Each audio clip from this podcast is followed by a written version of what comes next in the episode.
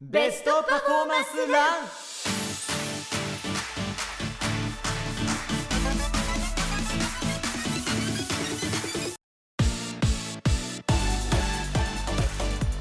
ハローハローハリー杉山ですはいこんにちはキッキーこと井上キッコ17歳ですおいおいちょっと早めでちょっと来ましたちょっと新鮮いやなんか狙ってたんですよずっと今回20回目じゃないですかねなんか言い言い切る前にちょっとかぶし気味あのそうそうそうかぶせ気味で行ってみようかなと思ってあれじゃないですか少しサプライズを与えたいっていうこなるほど、はいびでっもくりしたの間の伊藤長丹波さんのはい「おいおい」のうんセンスセンスんにはちょっと勝てなかったですねあれはもう傑作ですよねおかしいねねえいやでも今本当ちょっとはいはい言いそびれちゃったそうそうそうびっくりしてでもそういうたまにはびっくりもはいはい デちょっとちょっとィレイがディレイがありすぎましたねすいませんはいすいませんあでもねあの本当に聞いてらっしゃる方、うんあのランナーさん皆さんたくさん聞いてくださってありがとうございますでも本当に何度も言うんですけど、はい17歳って私が言ってるの変だと思うんですけど、うん17歳は年齢じゃないの生き様なのっていうところを皆さ んねそう若く見せたいわけじゃないんですよっていうところをね時々ちょっと言ってってもいいですかやっうんぱもちろんりですよ勘違いされるんですよ言われることあるんですかなんか年齢をね私も結構言っちゃってるんで はあのでもその年齢を重ねるってことは幸せだと思ってるの自分で、うんであのいいことだなとも思ちろんっですよてるんだけど、うんあ17歳なんて言ってるってことは若く見せたいのかなとかあの若い方がいいと思ってるのかなって思ってらっしゃる方もいらっしゃるからいやそういうんじゃないんですよってこいんうなに深くあのしっかりと説明することあるんですね。なんか時々言わないとはほら皆さんさ い。ずーっとこのこの人なんでそんな思ってないです思ってないです。言ってんだろう本っ当にて皆さん17歳だと思ってますか。本当に。いや僕もそう思ってますから。ちょっとおいおい、はい、というわけでこの番組はこれからランニングを始めたいランナー初心者だけどそろそろ次のステージに行きたいと思っている皆さんに体のケアをしながら長くランニングライフを楽しむための情報をお届けするポッドキャストです。はい、はえー3月31日まもなくあの4月に突入するんですけども、あのー3月は、えー東京マラソンがあってはい、で名古屋も終わって、うん名古屋ハーフ名古屋シティマラソン終わってずっとねスピードトレーニングやってる時期なんです よなぜなら「デンツデンデンデンデンデンデン森脇健児」そうな森脇さんと一緒にあの毎回戦うその時期はもうやってきました、うんあーオールスター感謝祭をですねわあそうなんですよで今年はですねまあ本当はあの赤坂で開催してくれたら嬉しいんですけどもまだこれが決まってないということでそうなのね。そうなんですよいろいろとですね水面下でいろんなことがねあの進んでると思うんですけれども、ね、ずっと最近は赤坂ではなく、うん緑山スタジオ行った後ドイツ村でねあ戦ってたのでーなるほど。そうなんですよちょっと今回はですね楽しみにしていただきたいなと思いますいろいろと変化が訪れると思いますのでそうなんですね。はい、皆様どうぞお楽しみに。うんというわけで今回も楽しくやっていきましょうお願いします Let's go! go! go!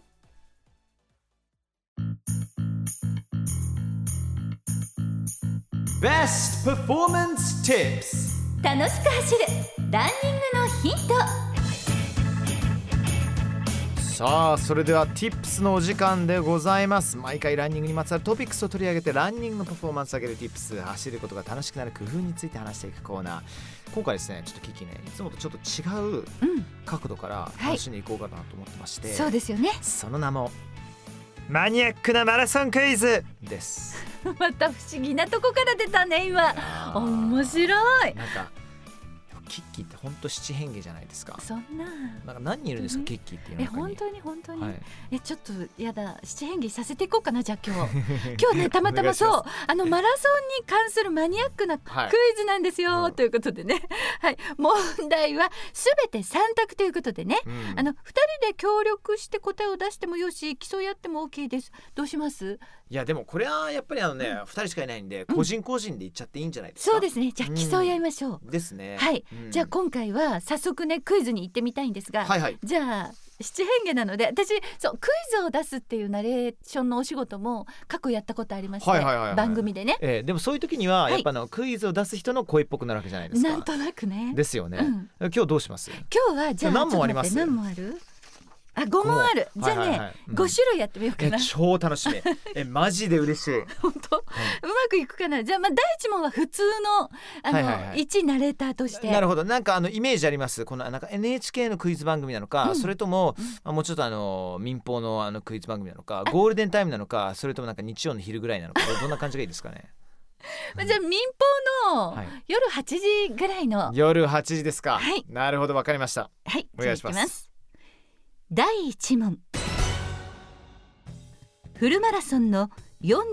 42.195キロはどうやって測っているでしょう かすごい急様っぽいですね本当大丈夫かな 超いいですね本当いいですねじゃあ三択いきますよ あ質問何でしたっけご めんまず全然集中しなかった全然集中しなかっフルマラソンのた、ねはいはいはい42.195キロはどうやって測ってるのでしょうなかるほどはいじゃあ三択いきますあ三択あるんですねこれは、はいありますよ、は1地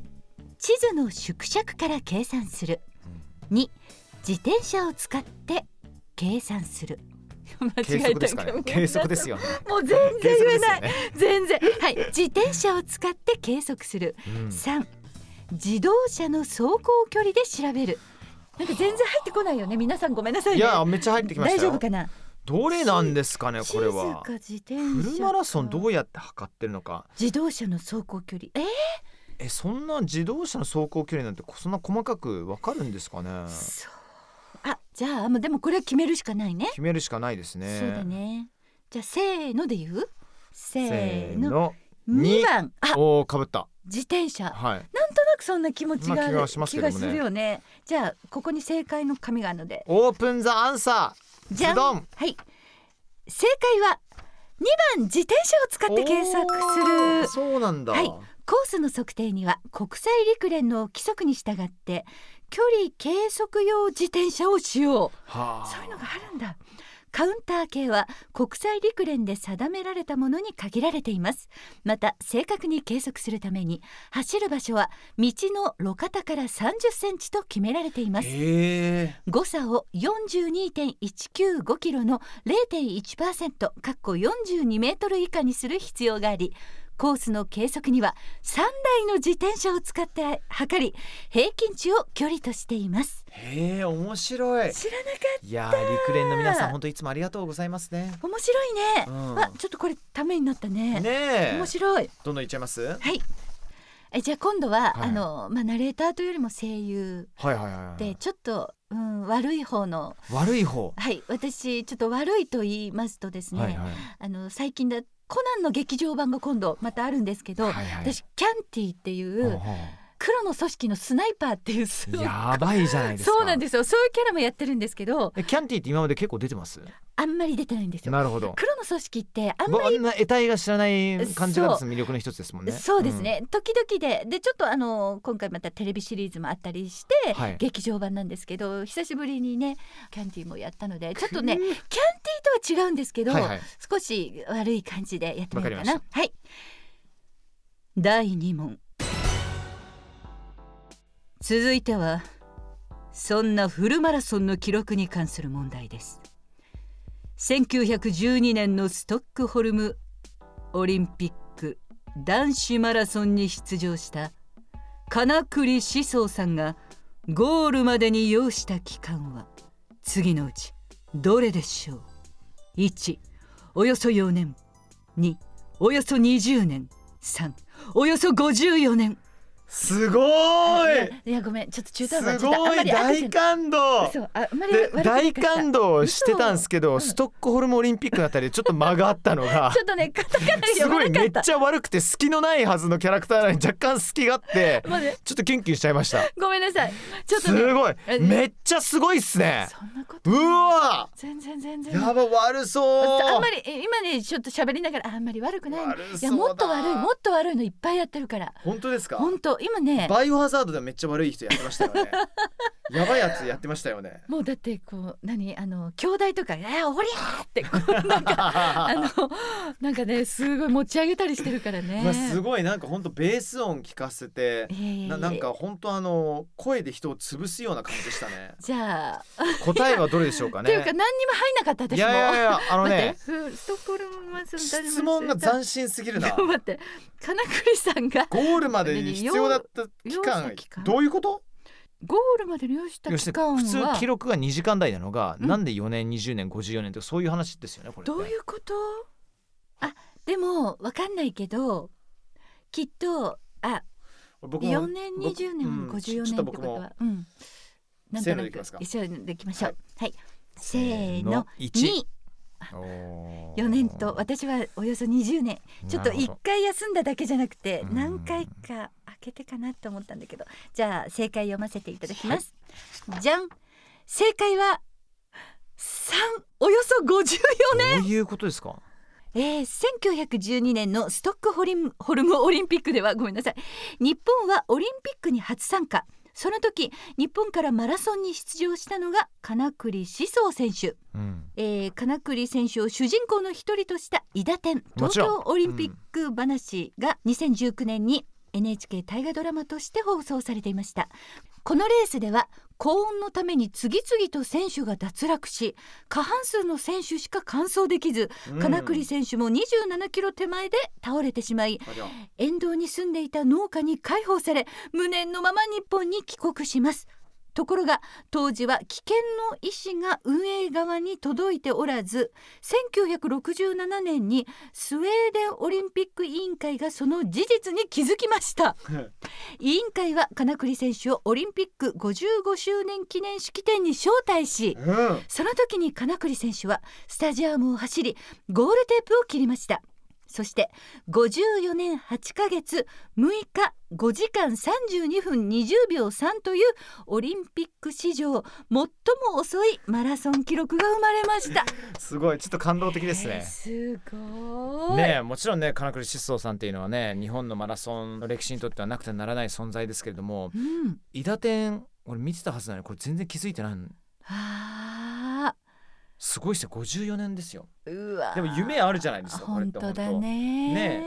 でこれはやっぱりその歴史的にもう1912年の後には第二次世界大戦っていうものがあったからそういった歴史を乗り越えて、そうだねまあ日本と、まあ、世界のつながりっていうものも改めて見ることができるし、うわーね、親睦とかも感じられるしなんかオリンピックスピリットっていうものねそうだなんねかちょっと結構感動的な話ですよねこれそはうだね、うん、わあ面白いねねはいじゃあ続いて第3問いっおて願みいしようまかなす今度はじゃあちょっとあの秋葉原系というか秋葉原系キャピキャピっとした感じでわかりましたもう一つフルマラソンのギネス記録に関する問題だにょ2022年にイギリスのケイト・ジェイデンさんがフルマラソンを連続で走った日数でギネス記録に認定されましたその日数とは次のうちどれでしょう ?192 日2 106日350日びっくり ごめんごめん今も大うな丈ん夫かかなああれですね声がうん頭のなんか一番上 から響いてましたね本当いすごいっすねもうちょっと感動しちゃいましたやもうごめんなさい恥ずかしいいやもうでもそしてまた内容があんまり入らなかった皆さんいやいやごめんなさいでもうんやっぱりあの、あれなんじゃないですか、連続で走った日数ですからフルマラソンこれそれなりに多いと思いますよ僕は、そうだようね、ん、えー、ほら飯野さんも相当連続で走ってたじゃないもうそうですねいやでも飯野さんとはちょっと違うレベルですよだって冷静に考えると例えばこれあの大体平均100としたら4200キロぐらいってことになりますからいやーでだよねしかもギネス記録だもんねえ1が92日にはい106日、3150日えー、わかんない全然もうこれ簡単いねきますいきますせーのにあ2 なんとなくね仲いいですねはいじゃじゃんいきますはいどうぞ正解は2 106日おー当たった記録を達成したのは2021年12月31日から最近じゃないですか本当だ、うん2022年4月15日まで毎日フルマラソンを走ったイギリスのケイト・ジェイデンさんチャリティーの一環としてこの記録うんになるほどね挑み、フルタイムの仕事をしながらマラソンを続けたそうですちなみに今回の挑戦中21日目に自己ベスト3時間34分を記録すごいねすごいそんな疲労がめちゃくちゃ溜まってんのによくそんな自己ベスト出ましたねことだねそしてまだ正式なギネス記録になったという情報は出ていませんが2023年の1月にオーストラリアの女性ランナーアルチャナ・マレーバートレットさんが150日間にわたって毎日フルマラソンの距離を走り続け6300キロを走破したというニュースがありました。マレーバートレットさんもチャリティーの一環としてオーストラリアの生物多様性に迫る脅威への関心を呼びかけて走り続けましたなるほど絶対ルコイラン使ってますよね本当 だねこれはは万が一使ってなかったら使ってほしいですね使ってほしいすごいねわあじゃあ続いて第4問いどこううしかまなす何になるんですあかのさっきあんなすごい何がいいもうすんごい可愛い子ちゃんになっちゃったからごめんもうおさえっとね何がいいか僕からリクエストしていいですか願いしますちょっとお色気ムンムンな上司とかどうでしょうか かしこまりましたお色気ムンムンお色気お系色気ねムンムンな上司なんだけども、でも仕事はすごいできる でであの裏の顔があって裏の顔はちょっとサイコパス的な要素がありあー頭いい系だね、そうですね頭いい系です頭いい系ちょっときつい上司ねちょっときつめの上司、うんあるある時々ですねやってる、そういややってますやってるじゃやなっいでてすかるやってるちょっとあの交流を感じさせるよう な感じでちょっといただけたら嬉しいです、かしこまりましたじゃあ行きます第4問駅伝は日本発祥の競技として知られていますが日本で初めての駅伝大会はどのくらいの距離を走るレースだったでしょう1およそ168キロ2およそ252キロ3およそ516キロ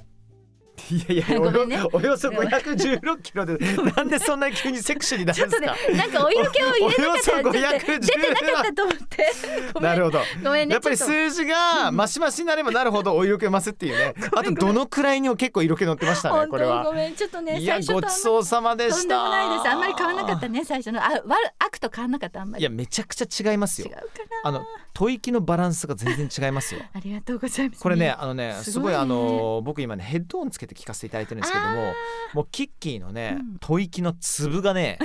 いわゆる音楽的な話で言うとハーモニクスって言うんですけど、なんかね、ちょっとほんほんとなんかなんか音の粒々をね感じさせていただいてます。すいません、ありがとうござあいりがとうまござす。すいます。いません。さあどうしましょ。そう日本で初めて駅伝大会どのくらいの距離を走るレースだったでしょう。うん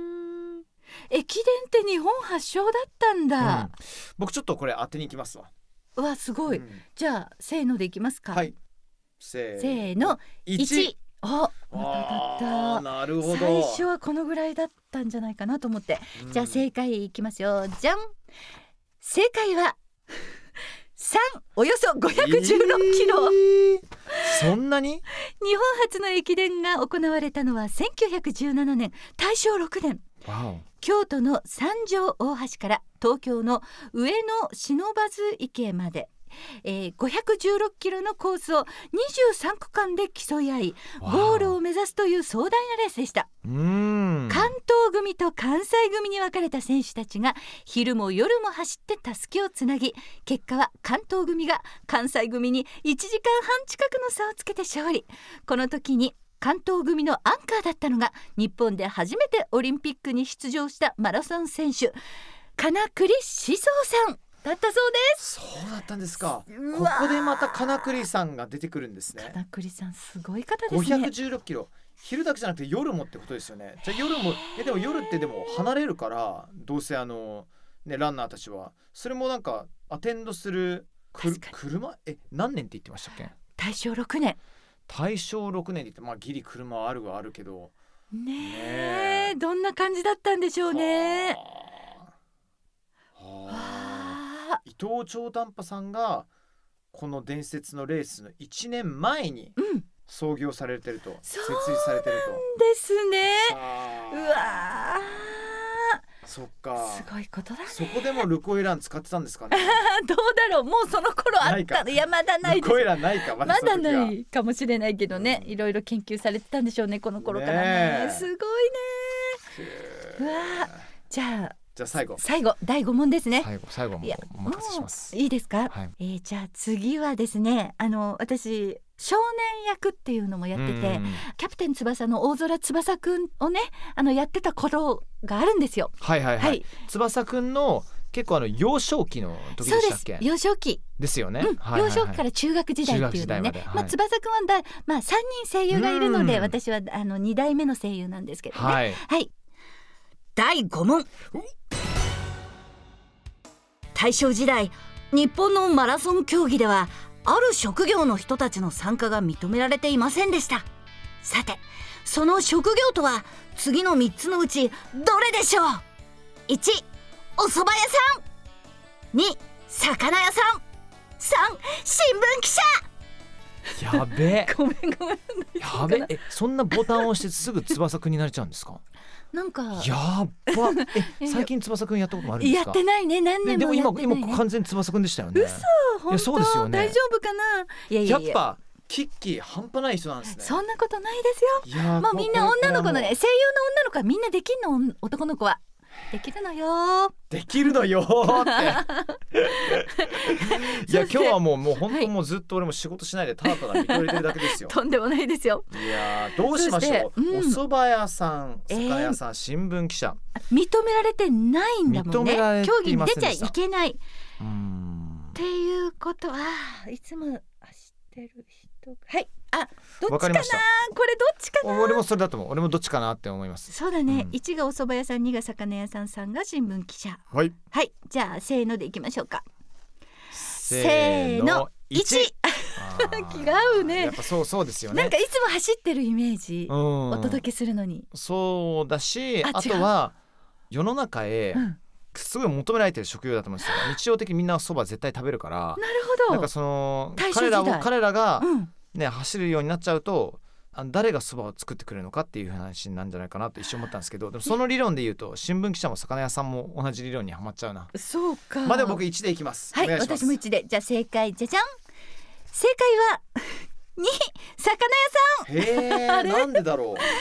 当時のマラソン大会にはアマチュアの人々のみ参加が許されていましたが、行商などを行っていた魚屋さんは走るプロとみなされていたため参加が許されていませんでした。うあ、ーん逆に魚屋さんの方が走るプロだったんだそう。だったんだ大正9年に定められた陸上競技規則によると競技者には普通競技者の参加のみを許しという一文があり、職業上自らの筋力を競技の練習に使用しうるものを、えー準職業競技者と位置づけていました。へえあつまり普段から仕事で走っている人はランニングのアマチュアではないという見られ方をしていたみたいですね。うーんその準職業競技者中には行商を行う魚屋さんの他にも人力車の車夫郵便配達夫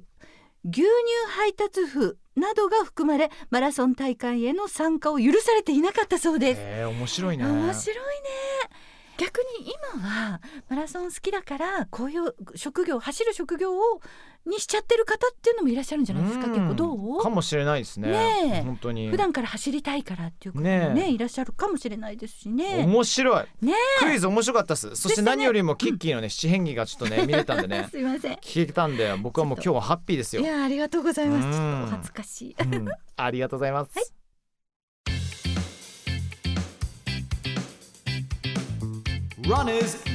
ラン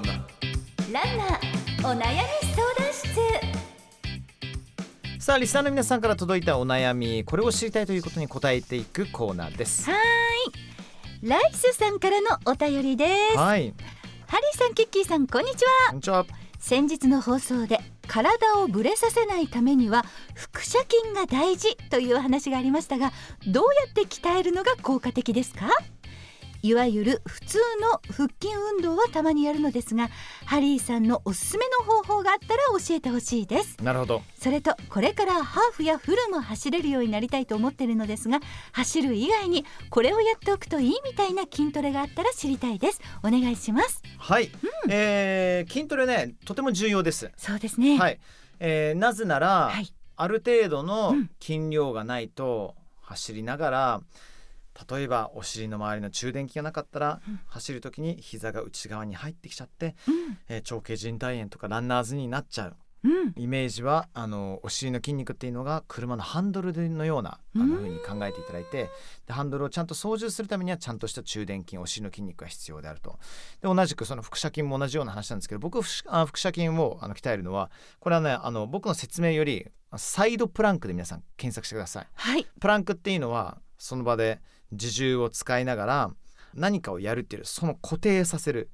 ロックさせるっていうことなんですよあるポジションにのあなってな例えば皆さん今横になっていただいてはいでそして肘を自分の肩のちょうど下ぐらいのところに置いていただいて、はいそしてそのまま足を横に投げ出してくださいあーはいでこの左足と右足はもうほぼ真上に置いていただいて、うんちょっとだけ左足が前になってあの右足が後ろになると、うんうんちょっとバランスを取りやすいです、うんうんこの状況で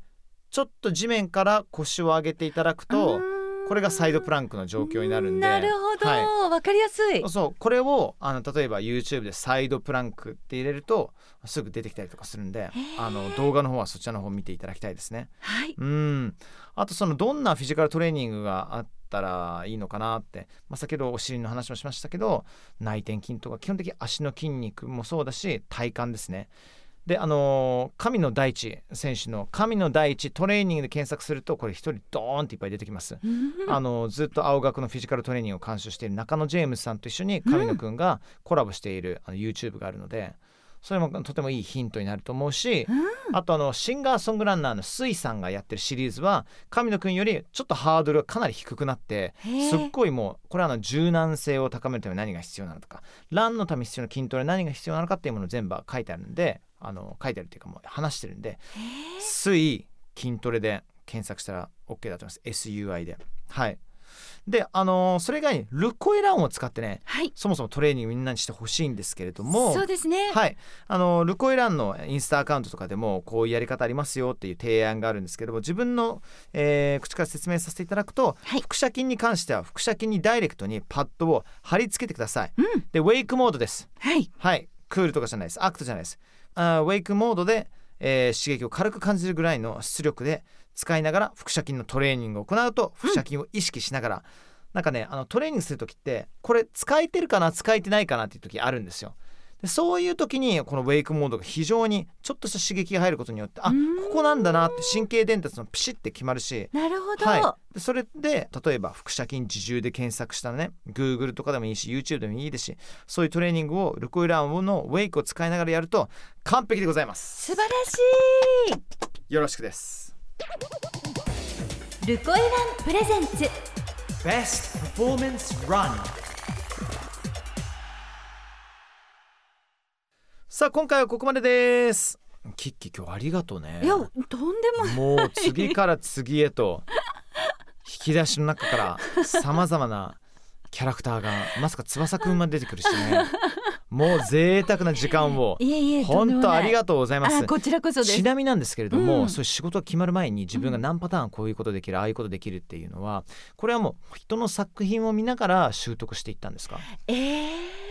もうなんかそのキャラっていうのはもう、うん出会いとか巡り合いっていつどういうキャラに出会うはかいわからないか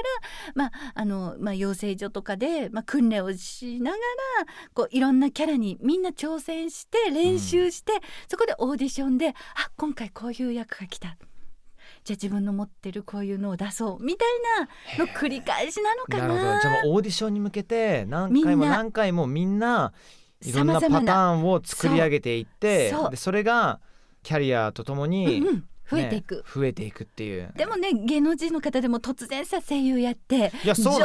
んですよ上手な方いっぱいいらっしゃるかびっらくりですよねびっくりする、はいはいはいもういろんな方がいらっしゃるけどね、うわすごいっていう人ほんと増えてきてるしいやへーーもう本当にいやもうハリーさんなんかもうキャラやったら